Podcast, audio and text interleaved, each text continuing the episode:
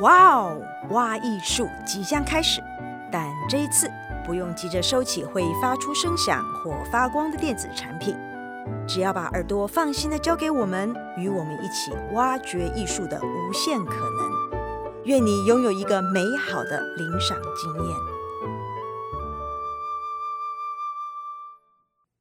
各位听众朋友，大家好，我是蔡博，欢迎收听由台中国家歌剧院制播的 Podcast。哇哦，挖艺术，说故事，想故事系列。今天要来跟大家聊聊一本非常有趣的书，叫做《妖怪台湾三百年岛屿奇幻志》。说到妖怪，我们对它的印象是什么呢？大家觉得台湾有妖怪吗？其实一直以来，来自中国、日本、西方的妖怪们，某种程度上都在殖民着我们的脑海中对于妖魔鬼怪的幻想世界。台湾知名的学者胡万川先生曾在一场研讨会中感叹道：“如今在学的大中小学生对台湾的民间故事，如这个虎姑婆一类的，已经较少或不再听闻过了。这是不可否认的事实。实际上呢，会把虎姑婆这个故事讲得很完整的学生已经不多了。听过蛇郎君的故事更少啊，会讲蛇郎君的人、啊，更是稀见。”会不会有一天，我们都只记得小红帽，而遗忘了虎姑婆呢？有谁还能够将林头姐、蛇郎君的故事倒背如流？是否未来有一天，台湾岛上的妖魔鬼怪都会被来自外国的强势种排挤，并吞了生活空间，最终走投无路，百年之后再也没有属于我们岛屿的妖怪传说呢？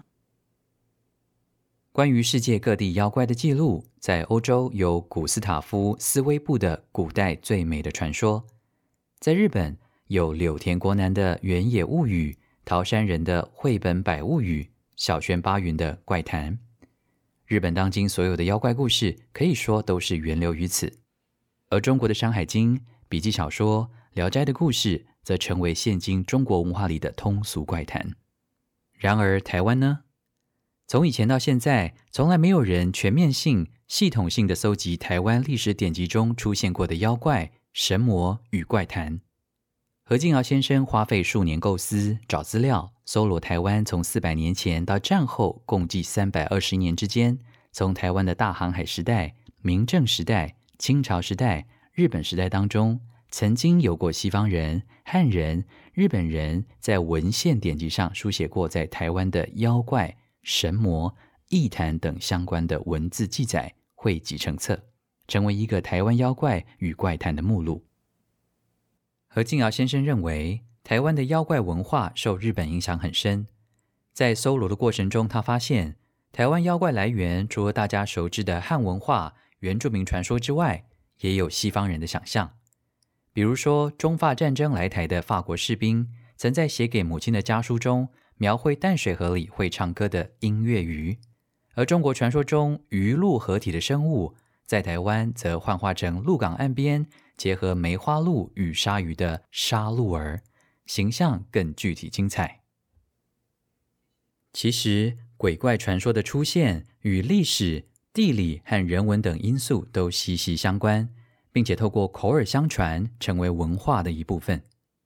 以台湾为例，台湾的四面环海。山林地形多，汉人早年来台要面对有黑水沟之称的台湾海峡，以及未知的山间森林。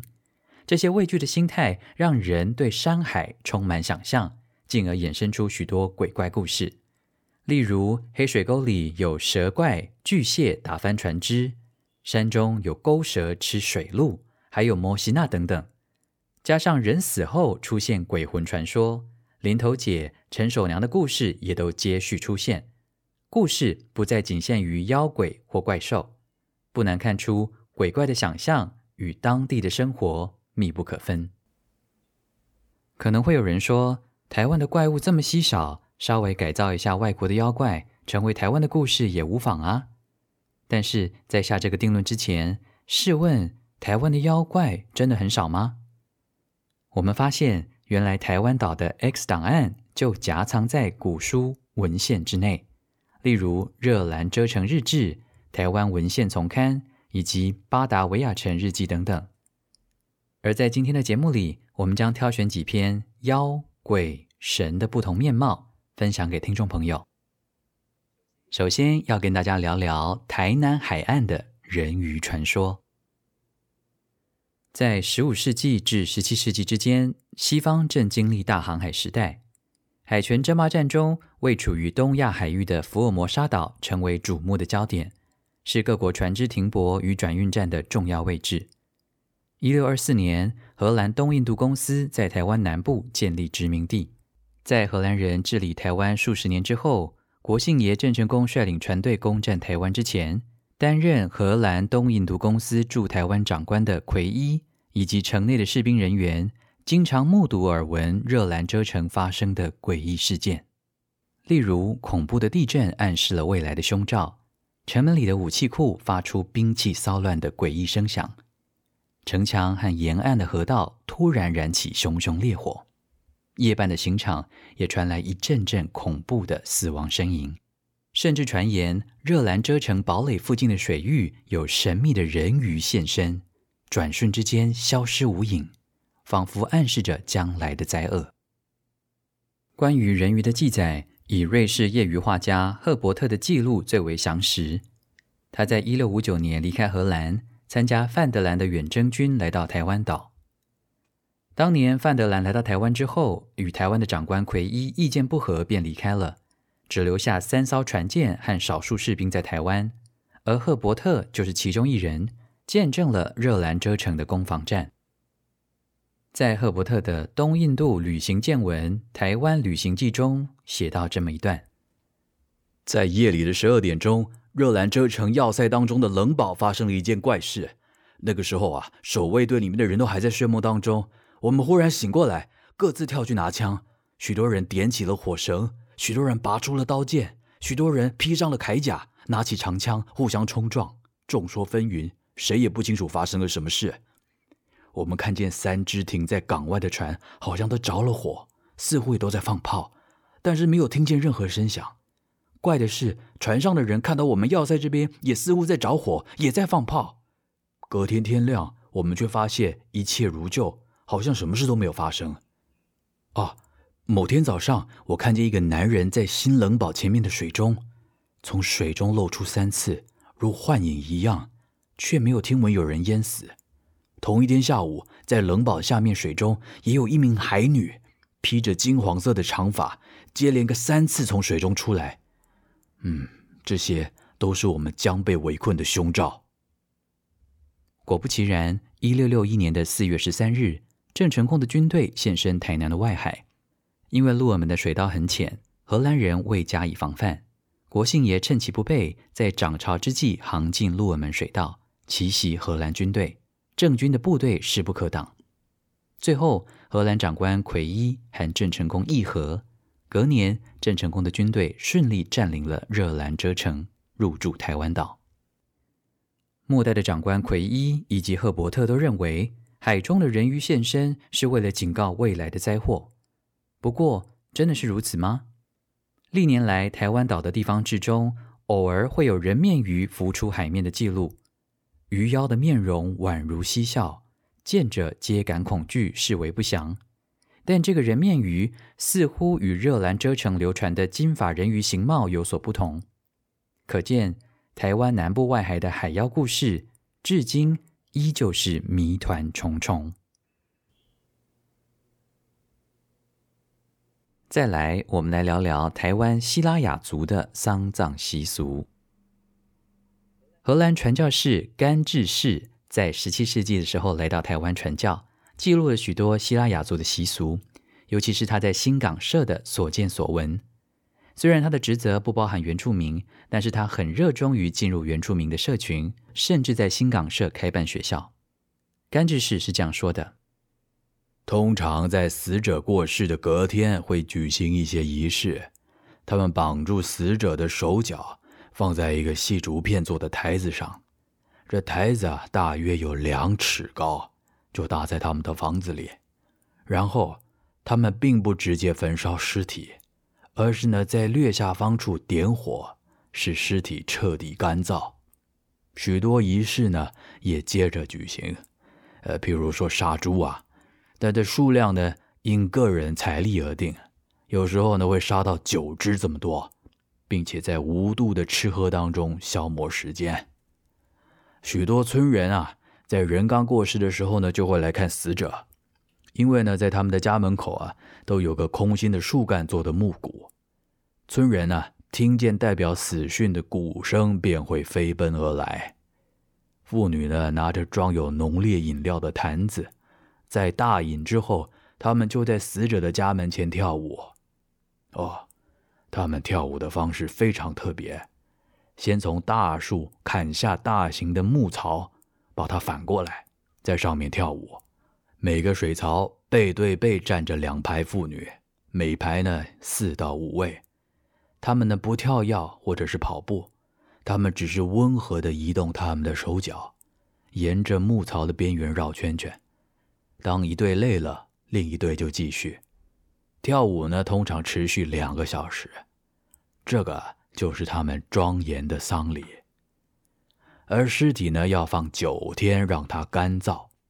虽然每天都有擦洗，还是会发出恶臭。第九天呢，尸体呢就从烛台上移下来。生者呢，将它用席子包起来，在屋子里呢架起另一个烛台，上面覆盖着许多衣服，然后呢把尸体放在上面，大家呢在饮食舞蹈庆祝，以纪念死者。这样子尸体放了三年，然后呢再把骨骼从台上移走，葬在屋子里，同样饮宴多次，但是这一次呢不跳舞。啊还有另外一种风俗啊，只发生在大欧旁舍。当一个人病重而且痛得非常厉害的时候，他们会用绳子绕着他的脖子把他拉起来，就好像要绞死或者是吊死他一样，然后突然把他放下来。他们的目的是要减轻他的痛苦，或使他早死。因为知道灵魂不灭的道理，所以他们才会有下列的风俗。啊，当一个人死了。他们在他的屋前盖起一个高起的轻便小屋，啊，围满着各种树叶，装饰得非常的丰盛，插了四只旗子在四个角落上面，而且呢，在屋子里他们放一碗水，旁边呢有一根竹勺用来舀水，因为他们相信死者每天会回来洗澡和清洗自己，他们严格遵守这个有关死者的习俗。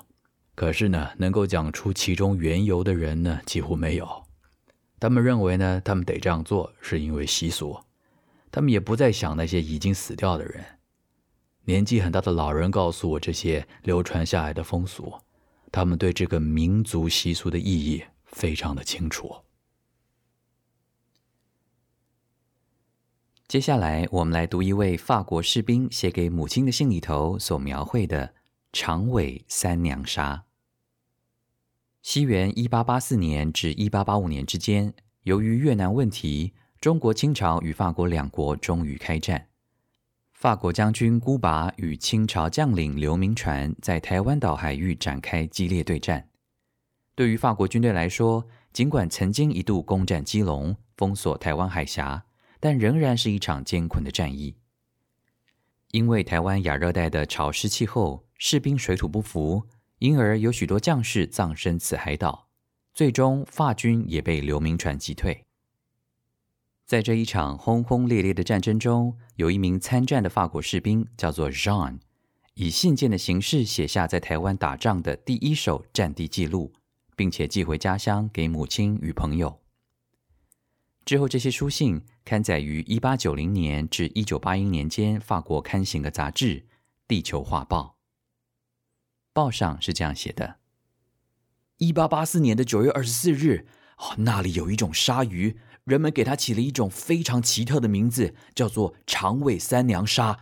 哦，他们说这种鲨鱼不只有个女人的头，而且也有邪恶的双眼。如果抓到它，将会带来厄运。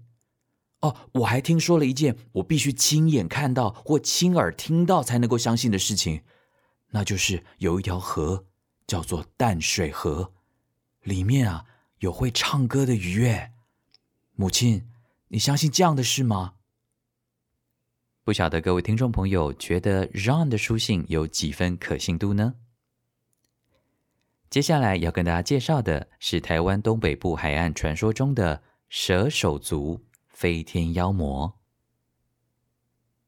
传言在台湾东北部的海岸或附近某个离岛，有蛇首人身的妖怪栖居，面容如狰狞的蛇头，吐舌笞笞，名为蛇手族。他们能以背上的翅膀飞翔，并且喜爱猎食人类。清朝时，福建将领万正色生性魁梧，声如洪钟，曾经率领船舰东行日本。船队途经台湾北部海域的时候，遭遇洋流牵引，船舵不受控制，停泊在台湾岛基隆山附近的某处无名的海岸。万正色命令四名士兵下船查看、探寻路径，却发生了意外，被当地的蛇手族发现，其中一个人立刻被抓获，遭到众妖怪吞食。其余三人惊吓逃离，在返回船舰的途中，他们又在林野之间发现了另外一位遇难之人，便与他一同返回船上。遇难者说明，蛇手族世居此地，生性凶暴残虐，他的同伴们也都被蛇手族所吞吃，唯独剩下他一人。而他之所以能够逃离魔爪，是因为他身上系有藏有雄黄的囊袋。蛇手族畏惧雄黄的辛辣，不敢近身。万正色听到蛇手族的弱点，大为欣喜，连忙将船内的竹编箱子打开，取出百多斤的雄黄，分给船上的每一个人。就在这个时候，数百只的蛇手族也飞身到来，却因为惧怕雄黄味，始终盘旋于船只上方。众人十分惊恐，纷纷地趴伏在甲板上，不敢仰望。等到蛇手族一一离去之后，才赶紧扬帆起舵，速速离开此岸。再来，我们来聊聊这一只赑屭神兽白莲教母的故事。清乾隆五十一年，林爽文在台湾中部起义发兵，攻下了彰化、淡水、凤山等地。乾隆五十三年，清军终于擒获林爽文，结束战祸。清高宗乾隆把这一次的战胜视为十全武功之一，为了警惕此事，下令制作赑屭石碑，事功警明。并在石碑上刻上五篇满汉文字书写的御制文，而这一篇御制剿灭台湾逆贼、生擒林爽文记事语，便是其中的一篇，刻在花岗岩的石碑上，由神兽赑屭石龟驮负。这十座赑屭石碑高大约三百一十五公分，宽约一百四十公分。在运送这十座石碑渡海来台的时候，其中一座石碑竟然不小心掉入海里，便寻不着。犯罪的官员为了瞒天过海，竟然制作了一个赑屭的仿冒品，并且将这个仿冒品跟一座石碑送往嘉义。这一尊驮负真石碑的假赑屭，目前矗立在嘉义公园内。听众朋友或许会好奇，那一只掉落海底的赑屭，现在究竟在哪里呢？传说那只真赑屭失踪之后，经历沧海桑田，地方民众经常在夜里看到鱼温水面发光，而且鱼只还会无故减少，却不知为何如此。结果请教保安宫的王爷之后，才知道原来水底有赑屭，吃鱼险胜，而渔翁便是当年赑屭的坠海之处。众人将赑屭石兽打捞上岸之后，便将石兽安置于台南的南厂保安宫。据说，在水中韬光养晦、吸收日月精华的赑屭，拥有奇异的灵能。妙方在原本安置石碑的凹槽中注满了清水，此水具备不可思议的力量，能够治愈眼疾，所以地方民众也都尊奉赑屭石兽为白莲教母。下次听众朋友到台南玩的时候，不妨到保安宫一睹白莲教母的风采。最后，我们要来聊聊水鬼。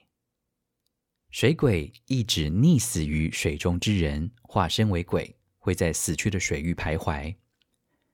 水鬼为了要进入轮回，必须寻找替死鬼。只要水鬼能够让人溺死，便能够前往阴间接受阎罗王的裁判。所以，为了要抓交替，水鬼会采取各种手段抓人入水。在云林县城街的东边有一条暗溪，有一名孩童溺死在溪中，化身为水鬼，多年来总是埋伏在溪底，等待路人经过溪边，再伺机推入下水，要抓交替。嘉庆三年，一位名叫王福基的人路过此地，被水鬼抓住双脚，沉入水中，几乎灭顶，无法脱身。这时，王福基赶紧口念阿弥陀佛，祈求神佛保佑。水鬼听闻神咒，鬼身不敌，只好松手。王福基心有余悸，回返城中，告诉众人，并且在溪边立石，一来作为警告，二来感谢神佛保佑。希望这块岩石也能够帮助镇压恶鬼。五年之后，附近的居民都会在黄昏的时候看见西边的砾石发出奇异的火光，仿佛有神佛显灵，因而巨资兴建寺庙，祭拜弥陀佛。而这块石头也就是石头公，当地的居民会在每年的正月十五和八月十五日进行祭拜。而关于水鬼的故事，也有西方人记录下台湾汉人的水鬼信仰，并且亲眼目睹了水鬼冤气。在一八七一年的九月，美国人爱德华·葛利在美国每周出刊一次的《法兰克莱斯里图解新闻报》中，连续发表了一系列他来台湾游历后所写下的台湾福尔摩沙文章，让美国读者得以一窥神秘的福尔摩沙东方世界。其中的一篇文章就写下了他在台南安平旅游的记事。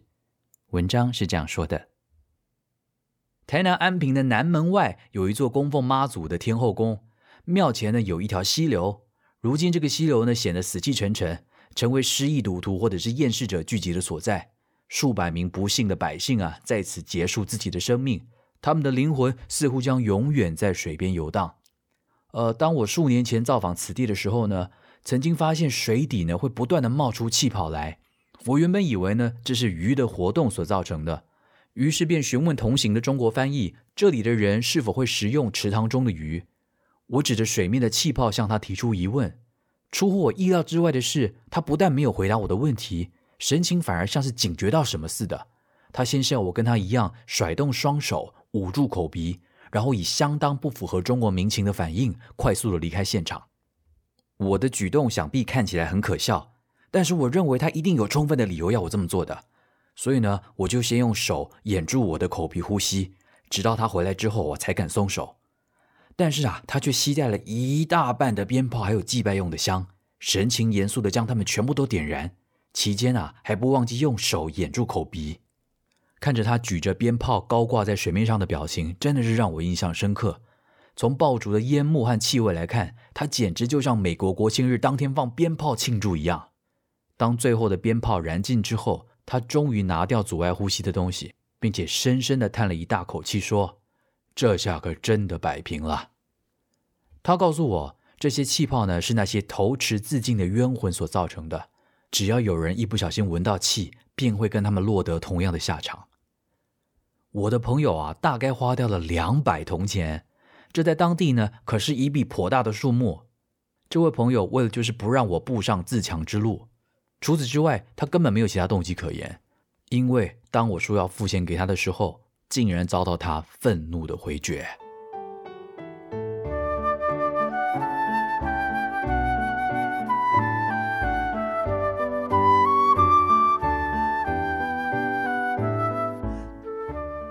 听完了《妖怪台湾三百年岛屿奇幻志》里面的六则关于妖鬼神的描绘，不晓得大家有没有燃起对台湾这个岛屿上那些被遗忘的妖魔鬼怪的兴趣呢？虽然这本书是从古书出发，但是作者也希望读者们不要只是停留在历史，而要用当代的视角重新思考这些不可思议的现象，才能够让妖怪拥有崭新的生命力。毕竟，妖怪本身是一种不可考的幻想产物，对在台中南屯区乡下四合院长大的何敬尧先生来说，他们则是带点温暖、融合乡野经验的事物。在考察的过程当中，同时也让他重温了许多台湾的风俗与地理。如同妖怪本身变幻无穷，作者也期盼读者把这本书视为虚构与真实共存的未完成之书，从历史、民俗。科学、文学等角度来质疑或应和，提出自己的观点，共同完成这本书籍，也共同建筑起台湾的妖界鬼域。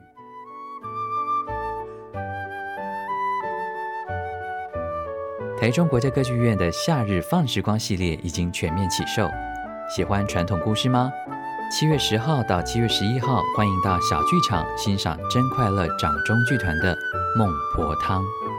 详情请洽歌剧院官网。